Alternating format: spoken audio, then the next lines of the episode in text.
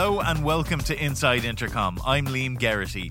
Today we're joined by Jon Picoult, acclaimed author and keynote speaker on customer and employee experience, as well as founder of Watermark Consulting. Jon has been featured everywhere from the New York Times to Forbes. His latest book is called From Impressed to Obsessed 12 Principles for Turning Customers and Employees into Lifelong Fans. In this episode, Jon shares his passion for customer experience and reveals why every business should be just as passionate about it. He shares his insights into why more companies don't take customer experience seriously with what he calls a variety of indignities, like long call center waits and hidden fees. We also get chatting about something called memory shaping and its implications for how businesses engage with customers. Oh, and somehow Elvis comes into the conversation. So, without further ado, let's go over to the studio to talk to Jon Picoult. Uh, thank you very much. Jon, you're very welcome to Inside Intercom. We're delighted to have you. Oh, it's great to be here, Liam. Thank you very much. So, I suppose, could you just tell us a little bit about yourself, your journey to this point? What kind of got you here into, you know, customer experience consultancy? Yeah, sure. So, you know, my entree into business was actually selling radio advertisements door to door. Uh, oh, this is back wow. in college. The college I went to, they had a commercial radio station on campus. So it was run by students, but didn't receive any funding from the university. It was all ad supported. And sophomore year, I went in and I said to the station manager, I'd like to be a DJ. And, you know, he was like, Yeah, great. But if you want anything other than the graveyard shift, you need to bring money in. And so I started selling radio ads and actually ended up being pretty good at it and became sales director of the radio station the next year. But that was really where I first got my taste of customer experience because what I saw is how very subtle aspects of the interaction that you have with a prospect or a customer can materially influence their likelihood to work with you. So something as simple as the formatting of our rate sheet for our ads, you know, that made a tremendous difference what that looked like in terms, you know, whether it was crisp and clean and easy to interpret. And so that's kind of what got me interested in business and customer experience. Um, from there, you know, I went to business school, worked in the corporate world for about 15 years, and had really the fortune of working in lots of different functions IT, sales, marketing, service, distribution and then launched my own firm in 2009 because I thought I had a very unique perspective, having walked in the shoes of all of those different functional leaders. And as you know, delivering a great customer experience really requires all those functions to coalesce around the same vision. And so, yeah, that's kind of my journey. What kind of music did you play when you were DJing? so I hosted the Sunday Night Oldies show every oh, Sunday oh, nice. from 11 p.m. to 1 a.m. Now, back then, oldies, as I defined it, was 50s, 60s, and 70s music. So all the classics, you know, and yeah, I still love that music today. Brilliant. I love it. Now, what's funny is that that was actually a show that was on a college radio station that was focused on alt rock. But because I was bringing in all the revenue, they had to they give me whatever you. I wanted. So, you know, in the middle of this alt rock sort of sea, you've got this oldie show. Um, so it stood out. Yeah. Oh, I love that. So let's get into it. I, I suppose let's start by, you know, talking about this provocative opening line of your new book, which says that, you know, if you're aspiring to satisfy your customers, then you're aspiring to mediocrity. And that seems to contradict a fundamental business tenet with which we're all familiar, namely that customer satisfaction is key. So, why should we all rethink that? Yeah, you're right. It, it, definitely contradicts something that we're all taught whenever we go into business. But I guess what I would say is I think customer satisfaction is a one way ticket to the business graveyard. And the reason I say that is because if you're just seeking to satisfy your customers, then you're not really leaving an indelible impression on them. And when it comes to cultivating loyalty, that really is an exercise in memory shaping. The companies that do this well recognize that they're not just in the business of shaping people's experiences, they're in the business of shaping their memories. Because it's those memories that are really going to drive the repurchase and referral behavior that is the lifeblood of any thriving business. So if if you want to capitalize on that opportunity, you can't just satisfy your customers, you need to impress them. And by that, I mean you're leaving an indelible impression in their heads that's going to shape their future behavior. And so that's why I say satisfaction is really not the appropriate goal for any business.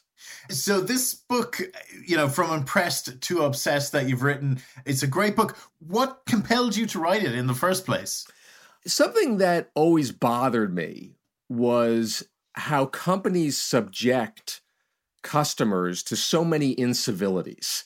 You know, from long queues and uh, wait times on the phone and hidden fees that you know kind of surprise you uh, at, at point of sale and you know just people that are generally unhelpful and don't do what they say they're going to do. And I look at all of those incivilities that companies put customers through, and I would say to myself, you know, there are so many easy, simple, straightforward things that organizations could do that would help elevate the quality of the experience that they deliver to folks. And, you know, so I almost feel like it's it's on a moral level. Like companies just should not be treating people so poorly.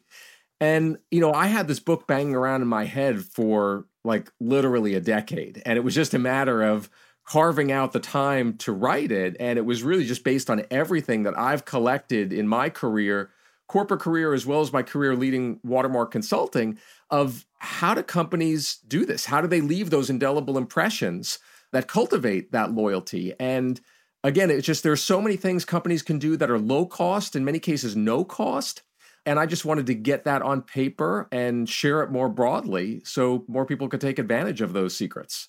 Something we always love to ask on the podcast is when we're talking about customer service and support, is what people see as how do they define it themselves? I mean, so I, I suppose what do you think the difference is between customer experience and customer service? So I think customer service is but one component of the customer experience. And I think that's a very important thing for an organization to realize. If, if, if you as an organization use those two terms, you know, if you view them as synonyms and, and use them interchangeably, I'd say you're going to be in a really dangerous path. And the reason I say that is because if you're just focused, if you're just thinking about traditional customer service, and by that I mean, you know, the text, the chat, the telephone contact center, that's all well and good. But the fact of the matter is that oftentimes the mere need for customer service indicates that there is some broader issue in the customer experience. And so it's not just about figuring out how do we deliver service better, it's about how do we make the need for service go away entirely. And to accomplish that, you really need to think more broadly about the end to end customer experience, meaning you're going all the way upstream to the marketing of your products and services, the sale of them, how expectations are set, the design of your physical products, the installation instructions that come with them. These are all things that most people would never characterize as traditional customer service. Yet I would say, you know, you're you're you're missing an important opportunity as a company if you don't think broadly that way because you should in most industries, you know, I'd say the goal should be everything works so beautifully, so perfectly upstream that people never have a need to contact you unless it's to buy more of your product, you know, or, or, or something like that, some revenue generating activity. So I think that's one of the key differences between customer service and customer experience. In the book, you have this great analogy kind of describing a great customer experience as being like a beautifully choreographed performance, complete with on stage and backstage components. Yeah, I I love that that analogy, you know, which I mean others have used it and but the reason that I like it is I think what every company strives to do is elicit a reaction from its customers comparable to that of an audience in a theater after watching just a spectacular stage performance. Because think about what happens after that performance. The audience they rise to their feet they applaud, they give a standing ovation. They don't even want to leave the theater. You know, they're just so enamored with the experience they've had. And eventually, when they do leave the theater, they can't wait to tell other people about what they just saw.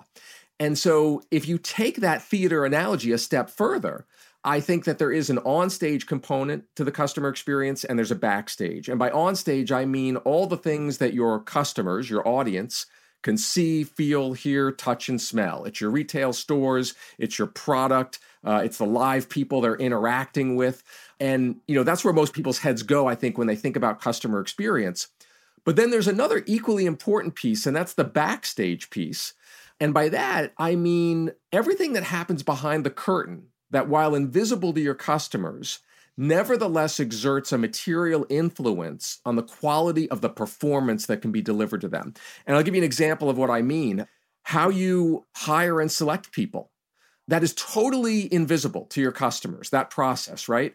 But you could easily see how if you're not hiring the right people, the people that have sort of the customer experience gene already, no matter how much you train them, you're going to put them out on the stage and they're probably not going to deliver the kind of performance you're hoping for. So, how you hire people, how you measure and reward them, the tools that you give them to do their job. You know, and I know that's something that that I'm sure is is uh, central to your audience's interest. You know, given the nature of intercom, the the notion of all the tools that you give your front line to accomplish the job and to deliver a, a consistently great experience to customers, that's all the backstage stuff. And if you're not surrounding them with the right tools, with the right backstage environment, when they go out on, on, onto that stage, forget it. The performance is not going to be what you hope it is. Exactly. And you don't want stage fright. so let's talk about the business case for customer experience. Many customer experience transformations can be expensive. It's not always easy to measure the direct result. What would you say about that? What would you what insights would you offer on that? Yeah, so you know, going back to to, to my history uh, and when I first started Watermark, actually even before I started it, one thing that always challenged me in the corporate world was I felt that executives and, and boards of directors, they often took the leap of faith on a lot of big, costly initiatives that had questionable ROI. Uh, you know, for example, the hiring of a celebrity CEO for tens of millions of dollars, embarking on some merger or acquisition. I mean, if you think about it, th- these are all things where it's kind of sketchy whether you're actually going to get the ROI.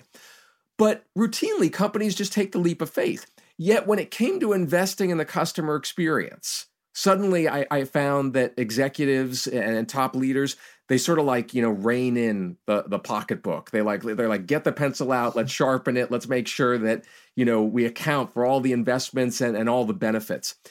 And that always bothered me and i think that in my view it reflected sort of this deep-seated skepticism about whether customer experience really mattered. And you know, corporate executives will talk the good talk and you know, they'll say, "Yeah, it's important." But in many cases, I think it's kind of corporate window dressing. It's like good annual report copy. And so when I launched Watermark, my own consultancy, it became even more important to persuade people that this actually mattered, you know, and that there was an ROI. And I remember very vividly, it was uh, the first year I started the firm, and it was Christmas time, and I was just racking my brain. I was saying, how do you persuade people, executives in the corner office, that this actually has a payback? And I, I realized, you know, you got to speak in the language they understand. And what most of these executives understand is the language of shareholder value. Whether they're a public or a private company, they understand what that means. And so I said to myself, you know, wouldn't it be interesting to look at the, the shareholder value shareholder return of companies that excel in customer experience versus those that are not good at it. And that was the origin story of what's now called the Watermark Consulting Customer Experience ROI Study, which is one of the most widely cited analyses of its kind. And it's updated every couple years. And the latest version, which is in the book, has 13 years of data. And it's just really remarkable when you look at the contrast. The companies that excel in customer experience outperform the ones that don't by an over three to one margin in shareholder return. And to me, that is the exclamation point on the case, the economic case for customer experience. And the book, of course, dives into what drives those economics. And I think what's important for your audience to understand is it's not just about revenue you know, a lot of companies they get hung up on how do we quantify the ROI of customer experience because additional revenue from it is so hard to put your finger on. And that's true, but there's a whole expense part to the equation. You know, we just talked about the idea of doing things right upstream so that you obviate the need for people to contact you downstream. You save money when you do that. It puts less stress on your organization. So I think that there is very compelling evidence out there about the ROI of customer experience. I hope that what I put in the book helps to advance that cause, but it is definitely not soft and intangible. It is very real, and you can take it to the bank. I think in the book you mentioned kind of these variety of indignities that companies kind of subject customers to. We're talking about, you know, long call center waits, retail stores that are sparsely staffed, hidden fees, all of that kind of stuff. Why don't more companies take customer experience seriously? Well, I think part of it is that they're skeptical of the ROI, just like we talked about. So they choose not to invest in it. But the other thing I would say that is a big impediment is I think many companies look at their customer experience through rose colored glasses. You know, there's a very famous Bain and Company study that was done some years ago where they went out to executives. They said, How many of you think your company delivers a great customer experience?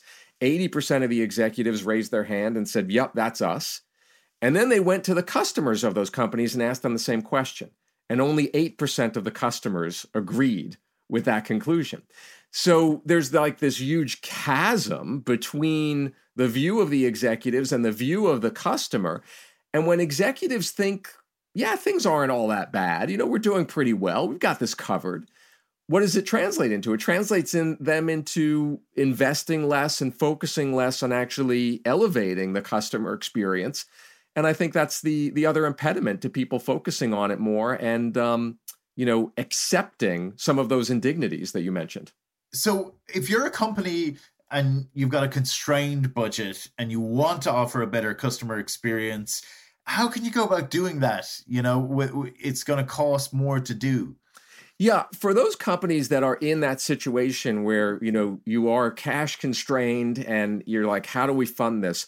In that case, I do recommend that the way you approach customer experience, at least initially, I'm not saying exclusively, but at least initially, is through that lens of how do we actually reduce the need for people to seek our support? Because that is the most easily quantifiable lever for actually self funding customer experience initiatives. Because you can very easily say, hey, you know, if we are able to take 10% of our calls or 10% of our chat sessions and, you know, just kind of take that off the table, people don't need to contact us anymore, we can quantify pretty well what that means in terms of the expenses in our organization, in terms of our ability maybe to redirect those resources to higher value activities. And so that would be my recommendation is, you know, you want to ask yourself, a lot of companies for example track what do people contact us about?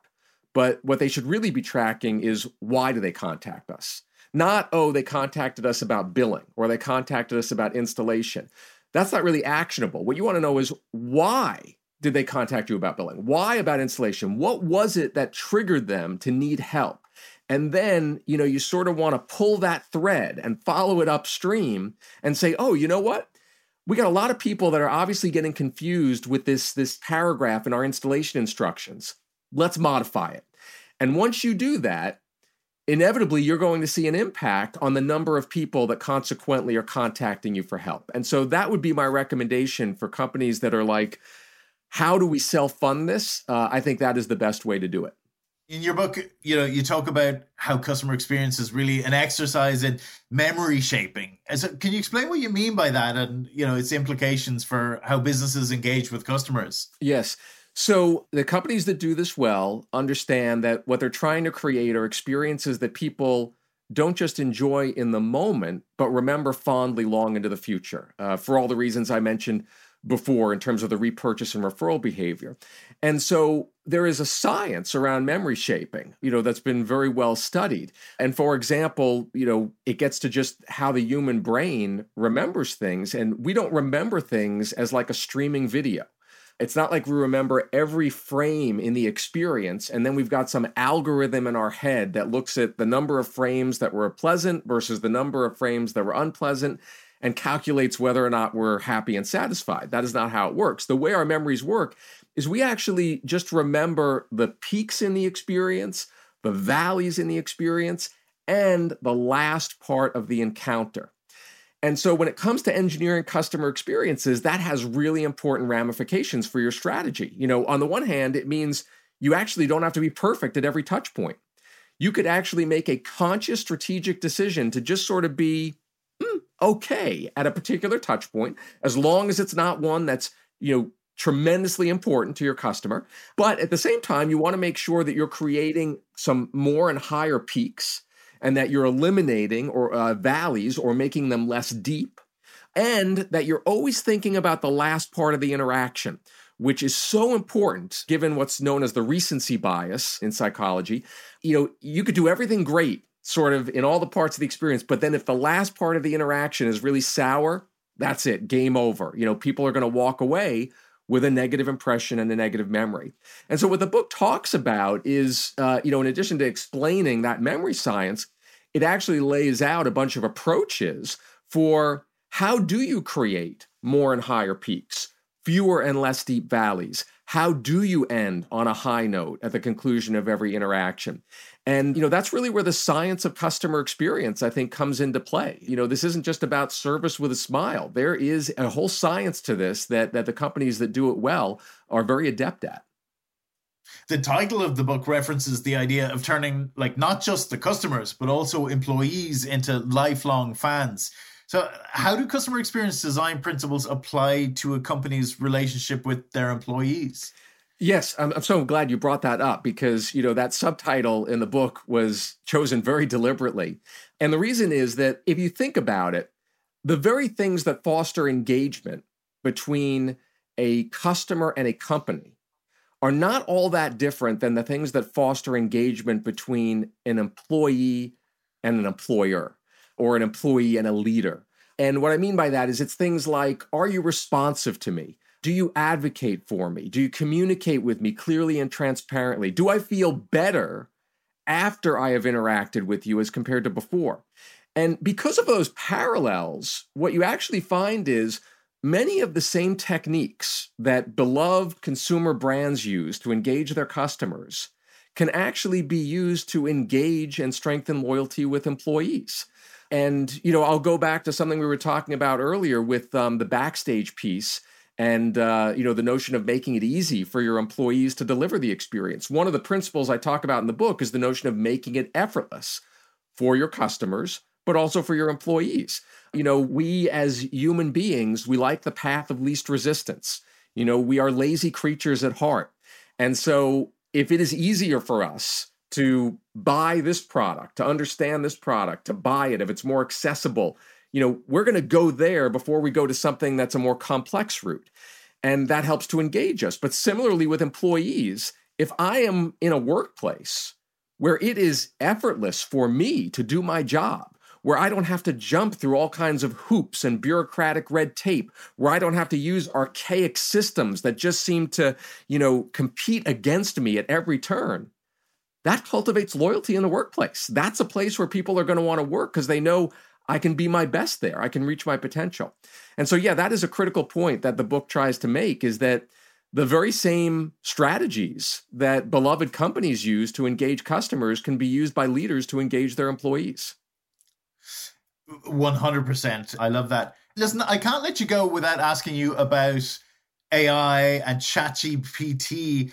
What do you think its effect on customer experience, customer service is going to be? I know we're in the realm of speculation now, but yeah, I know. And I've listened to some of your recent podcasts. I know you've been all over this and, and talking about a lot. You know, I have to tell you, I approach new technologies with a healthy skepticism because I do think that, you know, corporate history is just sort of filled with anecdotes of companies kind of getting drunk on the new shiny object and it distracts them from the fundamentals and it turns out to not be what they imagined. I have to tell you though, in the case of ChatGPT, I feel a little differently.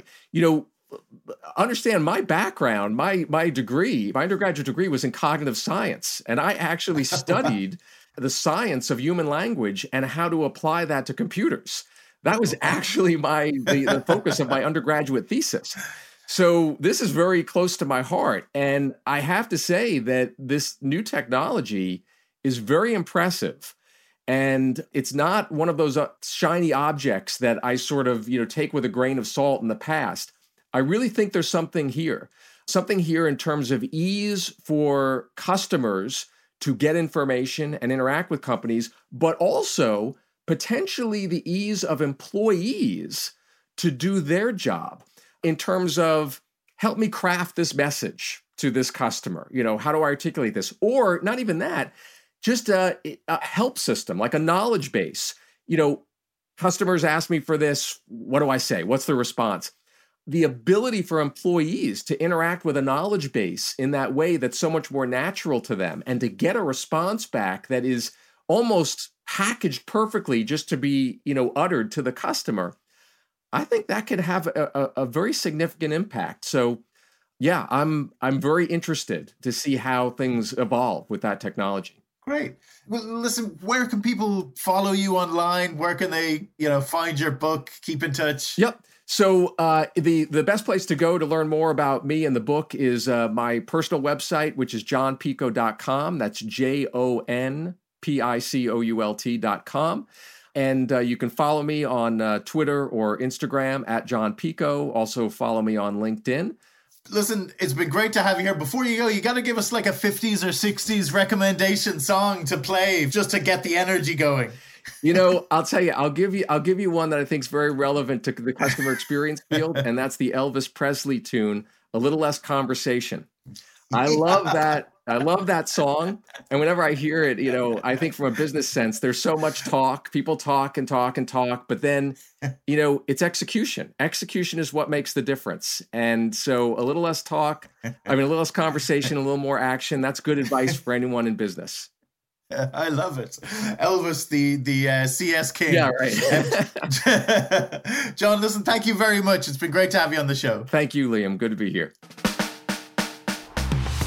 I hope you enjoyed my chat with Jon Picoult. As always, you'll find a full transcript of today's show on the Intercom blog. The link is in the show notes. I'll be back next week. Thanks for listening. This is Inside Intercom.